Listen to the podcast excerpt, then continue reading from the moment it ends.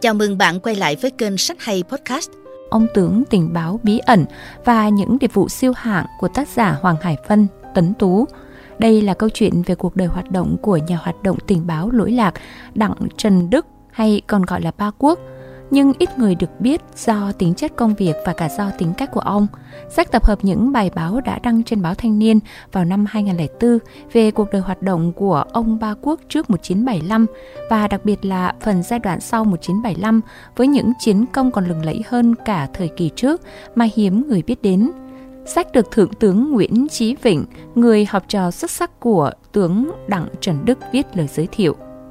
Đọc sách ta sẽ biết được một đặng Trần Đức đơn độc nhưng vô cùng mưu trí lọt vào cơ quan tình báo của đối phương như thế nào và đã hoàn thành nhiều nhiệm vụ cực kỳ khó khăn, nguy hiểm ra sao.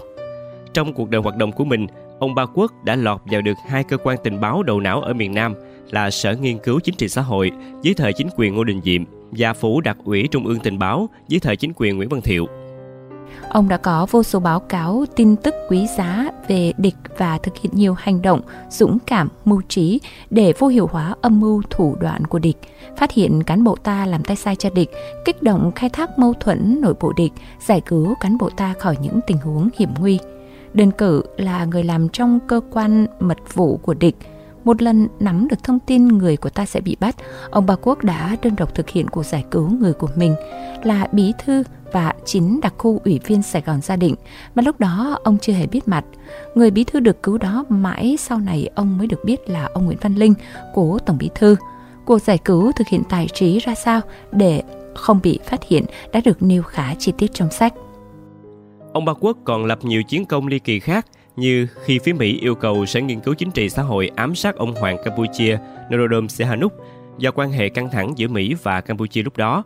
Ông được giao thực hiện nhiệm vụ này nhưng lại mưu trí giải cứu ông Hoàng Sihanouk lúc đó là người thân lực lượng cách mạng mà không để lộ thân phận. Rồi vụ được giao bắt ba lãnh tụ hòa hảo nhưng ông đã tranh thủ kết thân với người của lực lượng này để thực hiện các nhiệm vụ kích động, gây rối lực lượng địch sau đó. Các báo cáo của ông Ba Quốc còn giúp lực lượng công an Hà Nội tóm sạch 7 ổ gián điệp cài ở miền Bắc. Ông còn phát hiện nhiều hồ sơ cán bộ ta làm gián điệp cho địch. Suốt mấy mươi năm sống trong lòng địch, ông Ba Quốc đã dùng chính thân phận làm gián điệp cho địch để làm tình báo cho ta. Một công việc cực kỳ khó khăn nguy hiểm, độc nhất vô nhị như Thượng tướng Nguyễn Chí Vịnh đã viết – Ông Bà Quốc là một điệp viên nhị trùng siêu hạng, một điệp viên mà vào được phủ tổng thống, bộ quốc phòng, bộ tham mưu quân đội Sài Gòn hoặc các cơ quan đầu não khác của đối phương đã vô cùng hiếm. Nhưng một điệp viên lại nằm đúng trong cơ quan tình báo của địch để tham gia chỉ đạo lực lượng tình báo địch đánh ngược nội bộ ta thì ở Việt Nam chỉ có duy nhất ông Ba Quốc, ở nước ngoài cũng vô cùng hiếm có điệp viên nào lợi hại như vậy. Sau ngày thống nhất đất nước, ông Ba Quốc lại tiếp tục ngược xuôi từ Nam ra Bắc sang tận chiến trường Campuchia, nhận lãnh nhiều trọng trách quan trọng khác của ngành tình báo trước yêu cầu mới của đất nước, mà có rất nhiều nhiệm vụ, nhiều chiến công mà ông không thể chia sẻ tiết lộ vì đặc điểm nghề nghiệp của mình. Không chỉ vậy, ông còn tận tụy đào tạo, rèn luyện nhiều nhà hoạt động tình báo cho đất nước như một trách nhiệm. Mà một trong những học trò xuất sắc của ông là Thượng tướng Nguyễn Chí Vịnh